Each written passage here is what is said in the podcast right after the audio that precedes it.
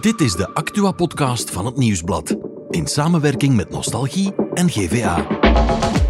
Het is vandaag dinsdag 23 mei en al 150 gezinnen doen mee aan de massaklacht tegen 3M. Tweederde van de tieners gebruikt geen condoom bij de eerste keer. En in het Soniewoud wordt gezocht naar een boom met borsten. Maar eerst hebben we het over de live-action remake van De Kleine Zeemermin. Een film waar heel wat rond te doen is geweest. En dat heeft alles te maken met diversiteit. Mijn naam is Saar van Olme en je luistert naar The Insider. Wat? De remake van The Little Mermaid. Wanneer? Vanaf morgen in de bioscoop. Waarom? Omdat het nog voor de première de meest besproken Disney-remake is. Vandaag is onze insider Wout de Smijteren, filmjournalist bij Nieuwsblad. Dag Wout. Dag Saar. Ja, Wout, we hebben jou uitgenodigd, want morgen komt de film uit. Jij hebt hem al gezien, hè? Ja, ik mocht eh, gisteren naar de première gaan kijken. Oké. Eh, dus ik eh, kan er al over meepraten. Oké, superleuk. Ja, dus we gaan het hebben over ja, toch een van mijn favoriete Disney-films, De Kleine. Zeemermin. Ehm, maar voor de mensen die de film, die hele kleine groep mensen die de film misschien nog die, niet die zien, kleine minderheid. Die kleine die minderheid in de wereld, voilà. voilà. Ehm, zou je nog eens kunnen uitleggen waarover gaat die film eigenlijk? Zeker. Eh, de film gaat over Ariel, de eerder genoemde kleine zeemermin, Mhm. die eh, zich eigenlijk niet thuis voelt onder water, maar droomt van een leven op het land. En vooral droomt van een leven aan de zijde van een knappe prins, zoals Ja, dat gaat in sprookjes. Erik. Voilà, waar ze eh, verliefd op geworden is. En om dat te bereiken sluit ze een deal met een zeeheks die haar benen geeft, waardoor ze naar het land kan. Maar in ruil daarvoor moet ze haar stem afstaan. Dan begint een race tegen de klok. Moet ze de prins zien te veroveren zonder stem. Ja. Het is een film die al heel wat voeten in de aarde heeft gehad. Hè? Dat mag je wel zeggen. Kan je dat eens uitleggen? Hoe, lang zijn ze er eigenlijk al aan bezig? Al heel lang. Ze zijn sowieso al heel lang bezig bij Disney met al hun tekenfilmklassiekers om te toveren tot live-action films. Ehm, en deze, The Little Mermaid, was al aangekondigd in 2016. Oké, Eh, dus dat is al een hele poos geleden. zeker. In 2019 zijn dan de, de meeste acteurs aangekondigd. Mhm. Ze gingen met de opnames beginnen in 2020, maar we weten allemaal wat er dat jaar gebeurd Eh, dus zijn de opnames uiteindelijk van start gegaan ehm, ergens in de zomer van 2021 en nu is het eindelijk zover. Ja, je zegt het zelf. De acteurs zijn al een hele poos geleden aangekondigd. Ehm, Halle Bailey onder andere, die de rol van Ariel op zich zal nemen. Wie is Halle Bailey eigenlijk? Dat is een, dat is een goede vraag, want het is een actrice die bij ons nog niet zo heel bekend is, Mhm. Nee, denk ik. Eh, het is eigenlijk vooral een zangeres. Ah ja, die al een tijdje bezig is. Ze is Mhm. eh, op haar elfde eh, eigenlijk doorgebroken via sociale media, omdat Mhm. ze samen met haar zus covers van popsongs online plaatste. Mhm. Dat heeft dan tot een platendeal geleid, tot enkele albums, tot een aantal gastrolletjes in, Ja. in series op tv en nu dus tot de allereerste hoofdrol. Ja. Je zou dan denken, UPA, carrière gestart, direct zo'n iconisch personage, maar eh, er was wat, eh, wel wat om te doen. ja, inderdaad. Er is heel veel controverse geweest. Hè. Waarom eigenlijk? Want ik zou denken, een goede zangeres, perfect voor de rol van Ar- Absoluut. Ariel. Absoluut. Ehm, er hadden een aantal mensen een probleem met het feit dat eh Halle Bailey een zwarte actrice is. Oké. Omdat het originele sprookje, waar de film op gebaseerd is, van Hans Christian Andersen, dat dat uiteraard een, een Deens sprookje is. Mhm. We kennen Ariel ook als een wit personage. Ja. En een hoop mensen nam daar blijkbaar aanstoot aan dat nu plots een zwarte actrice die rol zou gaan spelen. Ik stel me daar toch wat vragen bij, want het gaat hier om een... Jij ook, zie ik. Absoluut, ja. Het gaat hier om een fictief personage. Een Inderdaad. zeemermin kan toch eigenlijk alle kleuren en vormen aannemen. We weten toch eigenlijk niet hoe, hoe zoiets eruit Nee, tuurlijk. Het is eh, niet omdat eh, de originele schrijver van dat sprookje Deens was, dat dat daarom eh, verankerd ligt in de Mhm. boeken en altijd zo moet gedaan worden. Het wordt ook in de film zelfs nooit gespecifieerd waar dat verhaal zich afspeelt. Ja, Dus in principe is er daar helemaal niets mis mee. Integendeel zelfs. Het kan maar helpen om een hoop kinderen van eh, andere kleuren eh, eh, ook bij dat verhaal betrokken te Ja. krijgen. Je zag dat ook aan de filmpjes die eh, Inderdaad. tegengewicht ook boden. die verschenen op eh, sociale media. Absoluut. Er was wat tegengewicht voor al dat venijnfilmpjes waarin eh, zwarte kinderen naar de eerste beelden keken, eh Halle Bailey als Ariel zagen en uitzinnig werden van vreugde. She's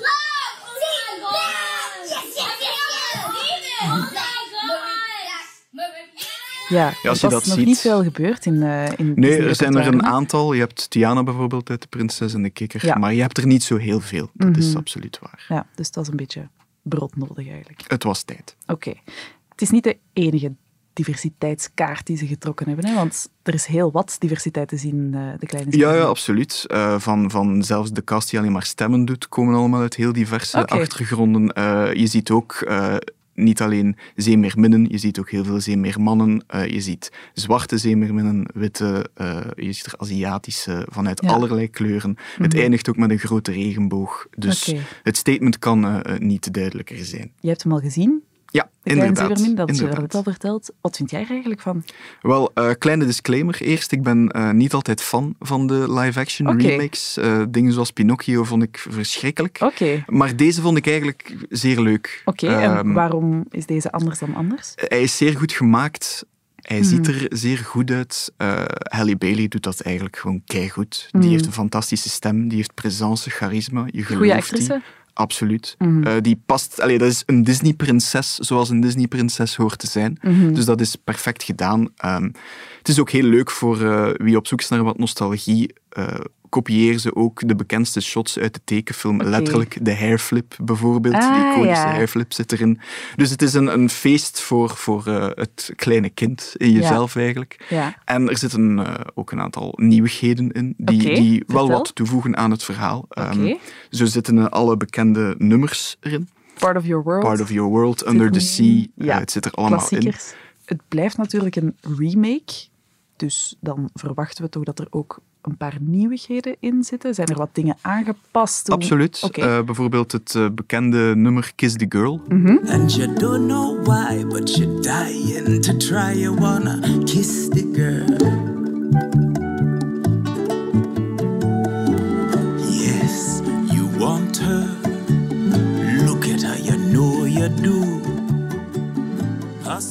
Eh, waarin de zeedieren prins Erik aanmoedigen om Ariel te kussen. Ja? Eh, daarin zijn er een aantal eh, lyrics veranderd. Omdat Alan Menken, de componist, had gezegd dat ze op zeker wouden spelen dat ze niet het beeld meegaven dat de prins zich op een manier opdrong aan Ariel. Ah dus ja, omdat consent sexy is, Ja.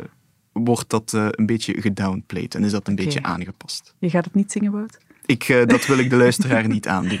Jammer, jammer. Ehm, ik heb ook begrepen dat er eh, naast een aantal nieuwe lyrics ook nieuwe liedjes in Ja, zitten. absoluut. Vertel. Eh, geschreven door Lin-Manuel Miranda. Geen onbekende. Absoluut niet. Die heeft ook de muziek voor Moana geschreven, Ja. die ook geweldig is. Heeft al in Mary Poppins Ja. Returns meegespeeld. Ja, ja, ja. Dus het is geen De onbekende bij opvolger van. Dick van Dijk. Absoluut, absoluut. En Ja. het, zijn, het zijn leuke liedjes. Ze passen er ook heel goed in. De Prins krijgt bijvoorbeeld een eigen nummer.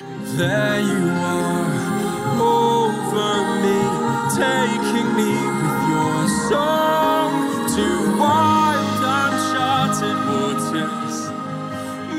Zodat hij ook wat meer body en wat meer persoonlijkheid krijgt. Ah ja, dat is Er zit wel eh, ook een, een soortement rap-nummer in.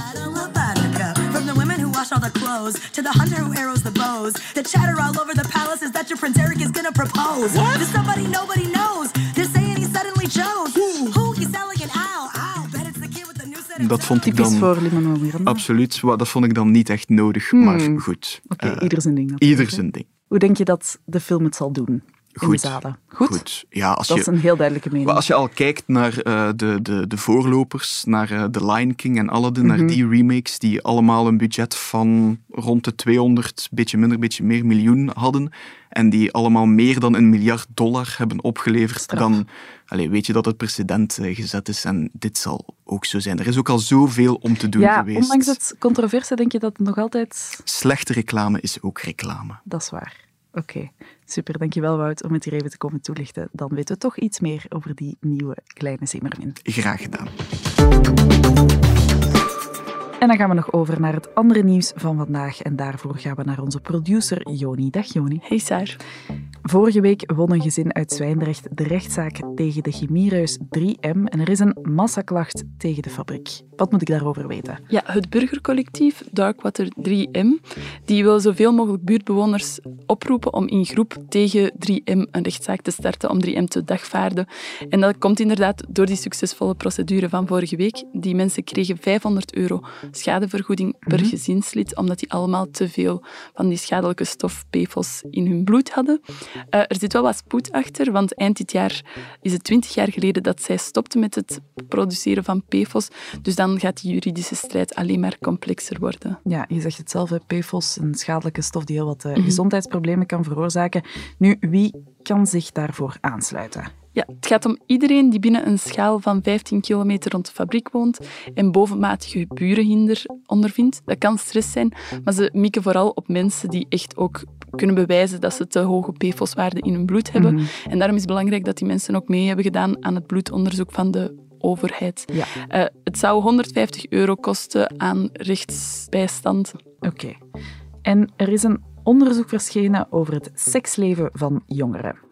Ja, het is een bevraging van 20.000 Vlaamse jongeren tussen de 11 en de 18 jaar over hun seksuele ervaringen. Oké, en wat is daar dan Eh, jongeren gebruiken minder een condoom bij hun eerste keer seks. Vier Mhm. jaar geleden gebruikte nog 72% van de jongeren een condoom. En nu is dat nog maar twee derde, dus 66%. Oké. Jongeren zijn ook iets ouders bij hun eerste keer. In Ah, ja. 2006 had een derde van de jongeren al seks gehad op hun 18e verjaardag. En nu is dat gedaald naar 22%. Oké. En ik had ook gelezen dat er meer meldingen waren over grensoverschrijdend gedrag. Ja, het is een kwart, een dik kwart van jongeren in het algemeen en bij vrouwen of meisjes zelfs 36,5 procent. Dat Terwijl veel, dat, dat vier jaar geleden in het algemeen nog maar 19 procent was. Mhm. Ehm, mogelijk komt dat niet omdat er meer gevallen zijn, maar omdat er minder schroom is om erover Ah, te ja. praten. Mhm. ehm, door de MeToo-beweging. En dat weten ze ook doordat er minder jongeren weigeren te antwoorden op de vraag. Mhm, Oké. Ehm, en dan om af te sluiten, dan gaan we naar de regio Brussel, want daar zoeken boswachters naar een eeuwenoude boom met borsten. Wat is daar vandaan? Ja, de boswachters van het agentschap Natuur en Bos zijn op zoek naar een boom met borsten.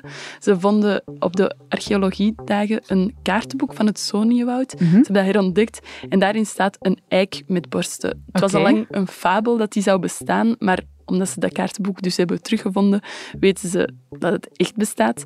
Alleen, ze kunnen hem niet vinden. Dus ze gaan op zoek. En mensen die willen meespeuren naar de boom, daarvoor is een georganiseerde wandeling op 28 mei. Oké, spannend dus. Hopelijk vinden we hem. hè. Ja. Dan zijn we rond. Dankjewel, Joni, om het even te komen toelichten. En dan zijn we morgen weer met een nieuwe Insider.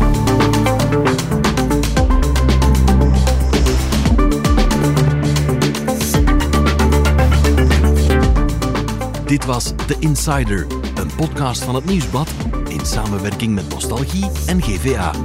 De muziek is van Pieter Santens. De montage gebeurde door House of Media. Wil je reageren? Mail naar podcast.nieuwsblad.be.